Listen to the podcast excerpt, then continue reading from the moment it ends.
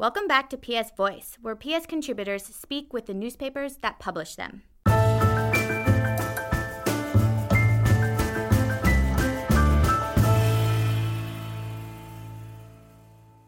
In this episode, former editor in chief of The Economist, Bill Emmott, speaks with Niels Thygesen, an eminent economist who chairs the European Fiscal Board, about EU monetary integration and the future of the Eurozone.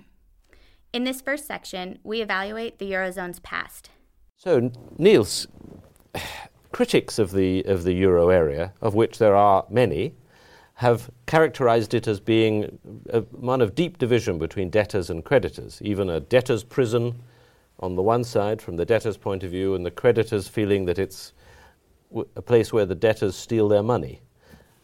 Looking at 2016, which is what your report has studied uh, and made recommendations about, how do you think this division has evolved? Are we still with that extreme divide?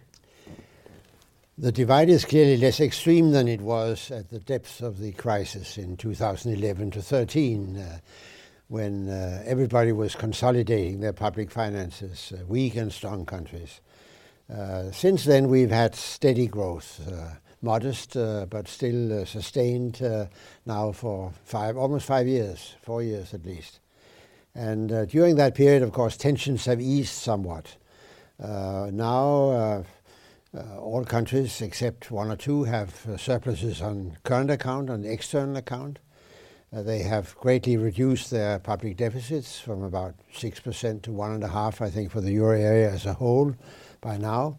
And that clearly shows up in 2016 also that there was a reasonably good economic performance. And that obviously eases the tension but it is still there because of the uh, legacy of the crisis and the very different levels of debt and difficulties that that debt has uh, left the countries with. One of the legacies of that uh, crisis and of the cutting that uh, your report very interestingly highlights is that while there has been a lot of reduction of deficits and, and uh, even some countries of debt, much of the reduction in public expenditure has been found in public investment.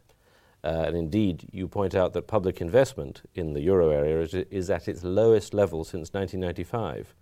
From a layman's point of view, at least, uh, that sounds like the opposite of what Europe needs. It is indeed the opposite of what Europe needs, and uh, it's also the natural political reaction when you have a crisis. Uh, it is easier to postpone uh, public uh, investment expenditures than to uh, cut back or restrain in some way uh, public consumption, notably public salaries, uh, pensions. But clearly, uh, investments uh, are important, uh, both because they generate demand and they generate demand more effectively, in fact, than increasing pensions or even public consumption. And they also uh, generate supply capacity for the future, which is essential to Europe's growth. So the fact that uh, public investment is, as you say, lower as a ratio of total uh, GDP than it has been for 20 years is a source of concern. An important thing that your report mentioned is that Germany, for example, didn't use its fiscal space um, how should we do? How should we change the rule to make it possible, knowing that very often the governments are reluctant to use this uh, fiscal space? Fiscal space is uh, a very interesting concept. It's difficult to measure exactly what it is. Uh, the Germans will say we have more or less full employment. Uh, on the other hand, uh, the German economy has a very large external surplus, and it has public finances that have performed better than they had undertaken to perform.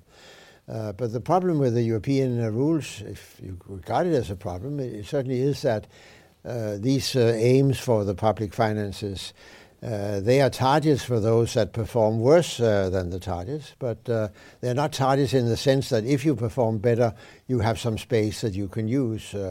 but we see, after all, in the German debate, as in the Dutch debate now, uh, this year when both of these countries have had elections that this, this issue is coming to the fore and, and uh, there will no doubt be some correction of the investment shortfall which is uh, particularly notable in, in the German case.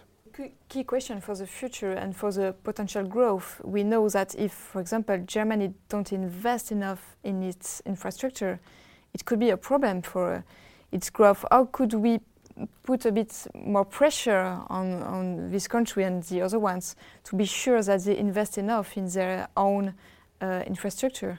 I mean, we have a, a, a so-called excessive deficit procedure. Shouldn't there be an excessive surplus procedure? For example. That is always a problem in international agreements. It's Mm. been at the global level. Uh, there was not much pressure on countries in surplus at the global level. The United States originally, Germany, Japan at times. In Europe, uh, there's the same uh, problem that uh, rules uh, apply to countries that are not behaving as well as they should. They're not constraining those that perform better from going even further into surpluses on the fiscal side and on the uh, balance of payment side. But we do suggest a somewhat more symmetrical uh, system in the future where also uh, fiscal space uh, is used more regularly than has been the case so far. One of the strange things about the Eurozone from a, a layman's point of view is that you've got two targets deficits and debt. And overall levels of public debt. Which do you think it's actually better to target? I mean, most economics textbooks tell you you should use, you should focus on one target and not several. That is true. Uh, debt is, in a way, the logical target if your main aim is to preserve long term budget sustainability, uh, soundness of public finances. But debt is a long term concept, and, and uh, measures of sustainability of public finances are also subject to considerable uncertainty. So, the argument for also looking at the deficit is, of course, that uh, the deficit is a way of controlling the evolution of, of debt. Uh, initially, uh, one had chose to have both because uh, there was a lot of off-balance accounting also among governments. Uh, the Germans, for example, had their uh, unification costs going into debt without going through the deficit. So it, it was fairly was useful to look at both at the same time, but to uh, certainly rely on both. But you you are right that uh, it, it would in a way be logical to focus more exclusively on, on debt. From a creditor's point of view, and you look at Italy at 132 point something percent of GDP, their their public debt, and of course Greece at 178, nearly 180 percent. How on earth can those be called sustainable levels? As they seem extraordinarily high still. They have become almost sustainable in this extraordinary period we've had of, of uh, monetary accommodation and interest rates uh, on public debt that are near zero. The borrowing costs are so low. Uh, and uh, in the evolution over the past few years uh, of public finances, this factor has played an important role that the cost of servicing the debt has gone down fast. So the Italians and the Greeks also will say, well, uh, we're not paying more than we used to pay in terms of servicing the debt. Uh, Uh, so uh, it, it, may still be sustainable, but I think that this is uh, certainly a short-term view because uh, we are not guaranteed that these interest rates will will last, and, and they will they will not last. They will rise slowly, but so we have time to to correct it. But clearly, figures well in excess of, of 100 are very suspect in a long-term perspective. And now, the Eurozone's future. Marie, coming from France and from Le Monde, um, what would you like to ask uh, uh, Professor Thygesen about President Macron's proposals for reforming the Eurozone? Yes, Mr. Macron thinks we should go toward a more federal uh, Eurozone with a, a common um, finance minister, a common budget. Uh, do you think it's a good idea that we should go there? Uh, are the states ready for this idea? I think uh, President Macron has a better chance of succeeding in this effort than uh, any of his predecessors. But there are still important uh, differences of opinion as to what should a European finance minister in fact do, what kind of authority should he have. Uh, in the German view, still a German uh, European Minister of Finance would mainly have the authority to uh, in a sense, uh, arbitrate and override uh, national budgetary decisions that went beyond a basically rules-based system, whereas the French view is uh, on the collective uh, uh, policy joint initiative, a st joint stabilization function. I think, in fact, we need some elements of, of both. we need still some reliance on the rules, but we need also and that is the lesson from the crisis that in extraordinary times uh, we do need to be able to take some action at the European level before the crisis breaks out. So, over to you on the central fiscal capacity. What would you like yes. to ask? Uh, it's an interesting idea. How, co how could it work, and uh, how could we be sure that it improves the whole uh, uh, functioning of the eurozone, and how could we finance it? How could we finance it also? I mean, and, and just adding to that, I mean, the, the a central fiscal capacity. I mean, what, how would how would we recognize that it that it exists in in the eurozone? I mean, how will it work? Mm. But also, this is a a Euro, an EU budget able to to spend and borrow. There are various ways in which one mm. can finance uh, something like a central fiscal capacity. One way is, is through borrowing, in fact, uh, mm. joint borrowing and, and then investing in, in uh, projects in different countries. There's already a touch of that uh, in the so-called Juncker plan of public investment, encouraging public investment and, and uh, ideas that go uh, in the direction of, of protecting public investment against the kind of fall during difficult periods that we discussed before is indeed one such way of building up a central capacity. Uh, uh, and, and that may be, uh, in, in, in, the shorter term, uh, the, the, easiest way because it doesn't raise complicated issues of transfers between countries. So I think uh, not only Jacques Delors, but even people who preceded him proposed it uh, is a, a joint unemployment reinsurance fund where you mm. top up, up somehow employment performance that is particularly bad uh, during a recession uh, in countries relative to their normal levels of employment, but it creates uh, considerable measurement problems also to judge when is the appropriate time to do such uh, an effort. But that, that is clearly one that could help to stabilize. Uh, there's also the idea of having, uh, of course, the most ambitious idea in a way of increasing the European euro area budget or the European Union budget as a whole, as President Juncker has suggested in his latest uh, State of the Union speech, uh, where you then have uh, funds for, in a sense, more on a more discretionary basis at the European level, deciding where to advance uh, public expenditure in different countries. And do you support that proposal of President We, we uh, give it, uh, in a sense, at the moment, the benefit of the doubt. We say the most realistic in the short term is probably this investment protection scheme. Mm. the others seem to require a bit more work on, on uh, calculating the possible effects, how it, how it would work. But it, it could be done. Uh, so, right now, even as we talk, uh, the parties in Germany are sitting down negotiating a new coalition between the Christian Democrats and CSU and the Greens and the, the, the Free Democrats.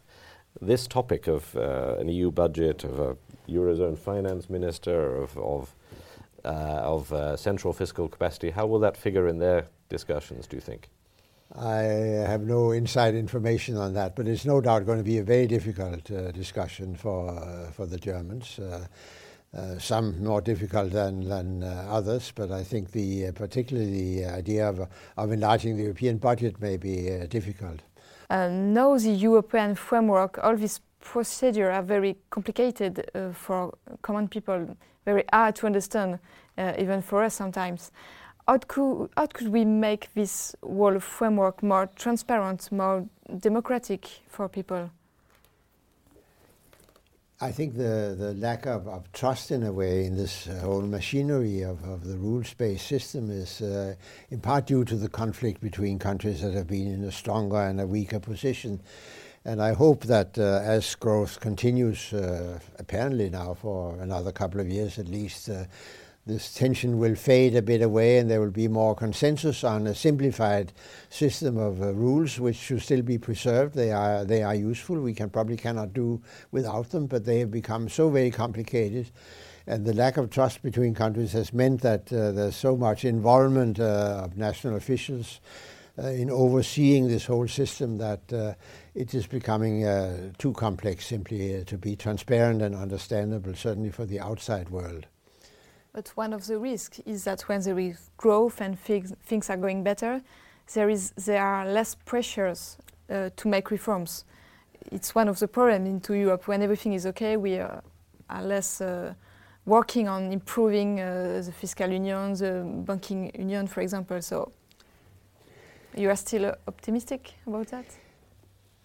I think uh, the Commission and the government seem to have the priority that uh, the first issue to deal with now in the next couple of years will be completing uh, the banking union, which also is potentially a major risk for government finances, of course, uh, if we have uh, another crisis in a few years' time.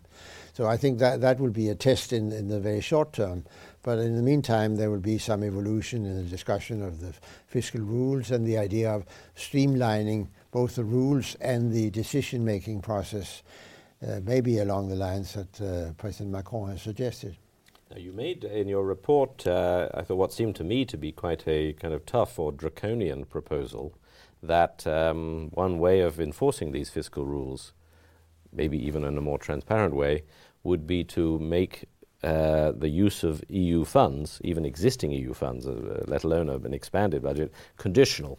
Or how do you think that would, would go? That would be received in uh, Italy, say, or in uh, in Greece or Portugal? It's a fact, of course, so far that, uh, that there are sanctions in principle available. Uh, to the Commission can propose them, and it's very difficult to vote them down if they are in fact proposed. They have never been proposed, uh, and uh, that is clearly because in a difficult situation, it's not easy to apply a sanction which worsens the public finances of the countries uh, concerned. So uh, there is the alternative mechanism of using other EU funds, structural funds, that already also exists in a consultation process with the European Parliament in that case. And there is a third possibility, since not all countries receive these structural mm. funds in large measure, to look more generally at the European budget, which could include also uh, agricultural support policies, for example. That would give a much wider basis for, for pressure. It would not go down uh, well, obviously, in countries that were affected or seen as being affected by such a widening of the sanctions mechanism. But if you want to have some effective sanctions, that is the direction you could go. We just mentioned it as a mm. possibility. If you uh, want to have that possibility of sanctions, that may be how you have to go. Would that go down well in France? no. Never is in France. Sanctions, it's uh, um, complicated because often the governments, not only in France, are used to mention Brussels as a place where all the problems are coming from. So um, how could we make it work better also on a, on a political point of view between the governments and, and Brussels to have better relationships? That, that is, in a way, a paradox that has been with us since the start of economic and monetary union, uh, because uh, most governments, particularly most finance ministers, will recognize uh, when they are alone, or at least amongst themselves, that some external pressure, some external agreement on, on what is uh, solid behavior that can assure fiscal sustainability is a constructive step. And uh, that was why these rules were adopted in the first place, also by France and, and Italy. They, they welcomed that. But uh, when you are in a crisis and when you have a high level of debt, of course, uh, the mindset uh, changes a bit and you are under stronger pressure at home for not observing these rules. Do you think, I mean, one thing that uh, could change the, uh, the, the image, as Marie implies, of Brussels being the problem rather than the solution? Could be a really effective move on public investment, identifying then Brussels with the, the, the revival of public public investment. How would the would the protection scheme that you talk about do that? Is the Juncker plan what's needed? But how effective is it? I think the Juncker plan is, is a step certainly in the, in the right direction and quite a considerable scheme now. It's mobilized also a lot of private resources. So it should be uh, one that is also appealing to public opinion at home and, and expanding it, going into other areas uh, uh, could be uh, even more uh, helpful. That is also the appeal, obviously, uh, behind the unemployment insurance fund, that this is something that would make it more uh, appealing to the electorates at home and national, the national policy making function. that something is coming also from, from Brussels. But something is coming already, of course. Many uh, countries are having very substantial inputs from Brussels into their investment programs, into uh, uh, structural funds. Uh. When we talk about the future of the Eurozone, um, what are the other big challenge uh, according to you? Is it all these reforms? Is it the monetary policy, which we will have to become more, more tough? Uh, is it um, the problems maybe possible coming with uh, Brexit and all this uh, negotiation going on? What are the, the main challenge? I think the, the challenge, which is also underlying the discussion we've had on fiscal policy, is that we cannot rely in the longer term on the kind of monetary policy we've had for the last uh, five years or so, since the European Central Bank uh, made its, uh, in a sense, declaration that it was prepared to support national bond markets if uh, countries were also prepared to accept uh, conditional programs. Uh, since then, of course, uh, sustainability issues have faded a bit away. We cannot uh, expect that these conditions can continue. They may continue for another couple of years, according to the ECB itself. But we must rebalance somewhat the uh, uh, policy mix between fiscal and monetary policy and, and do a little bit more, be a little bit more generous on the fiscal side and uh, a little bit less generous on the monetary side. And that, that will happen uh, over the next two or three years, I'm sure. Now, one thing that's been, in, to some viewers, strange about this discussion is that we've had w- one person from a euro member country and two from people who are not in the euro. Now, we know the answer about Britain, but what's the answer about Denmark? Are you going to join the euro anytime soon? I frankly don't think so, although I think it would be a good idea because we are, in contrast to Britain, a country that follows uh, policies in the uh, euro area more closely than many countries in the euro area. We have uh, sound public finances. We have even some external surplus, considerable external surplus. We have interest rates that are fully aligned to those of the ECB, even slightly lower at times. So uh, the, the case for joining is not so strong. I mean, we have the benefits and we don't have the risks of, of participating maybe in expensive actions uh, to rescue uh, governments or banks in, in other parts of Europe. So from a cynical point of view, uh, it is uh, understandable, I think, why we're not joining, but it's, it's still regrettable because we're not part of the deliberations uh, in the Union. Yep, something that the British will learn about uh, being outside the, the table where things inf- that influence their own economies are decided. Indeed. So I, we've run out of time, but it's been an excellent discussion. I want to thank Marie Charrel from Le Monde and Niels Thygesen from University of Copenhagen, but above all from the EU Fiscal Board for being with us today. Thank you very much.